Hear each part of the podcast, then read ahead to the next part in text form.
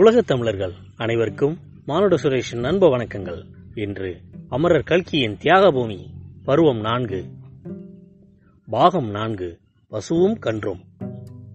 Advocate ஆபத் சகாயமையர் தமக்கு இந்த மாதிரி ஒரு அதிர்ஷ்டம் வரப்போகிறது என்று கனவிலும் எதிர்பார்க்கவில்லை. உமாராணி இப்போது குடியிருந்த பங்களா ஆபத் சகாயமையருடைய கட்சிக்காரன் ஒருவனுக்கு சொந்தமானது.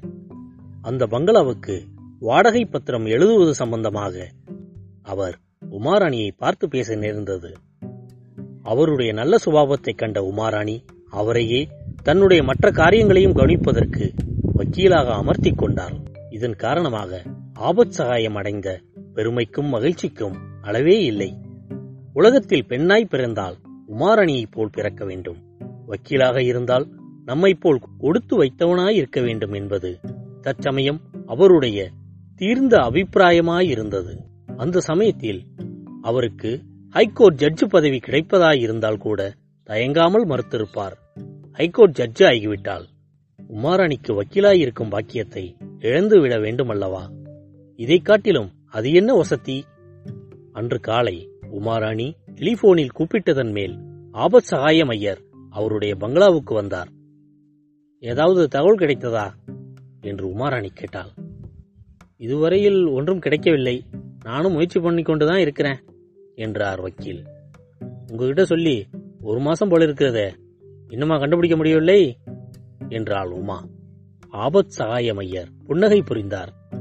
என் மேலதான் தப்பு என்று உங்க எண்ணம் போல இருக்கு.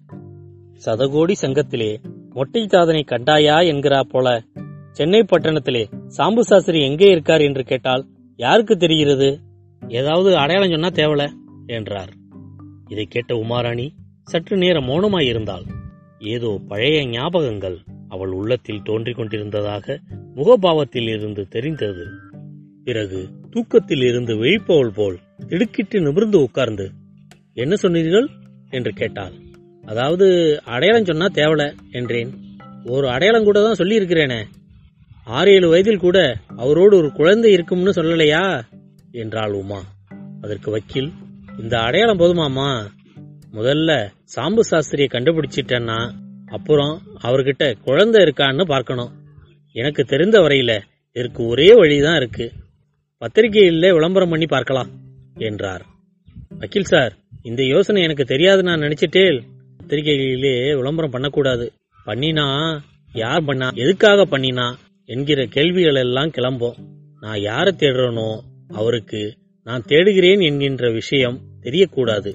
அப்படி தெரியாமல் அவரை கண்டுபிடிக்கிறதற்கு வழி என்ன என்றுதான் பார்க்க வேணும். இந்த சென்னை பட்டணத்திலே அவர் இல்லாவிட்டால் வேறு எங்கே இருந்தாலும் கண்டுபிடித்தாக வேண்டும் என்றாள் உமா. இதுவரை இந்த பதிவை கேட்டுக்கொண்டிருந்த உலகத் தமிழர்கள் அனைவருக்கும் மானுட சுரேஷன் அன்பு வணக்கங்கள். நன்றி வணக்கம் வாழ்க வளமுடன்.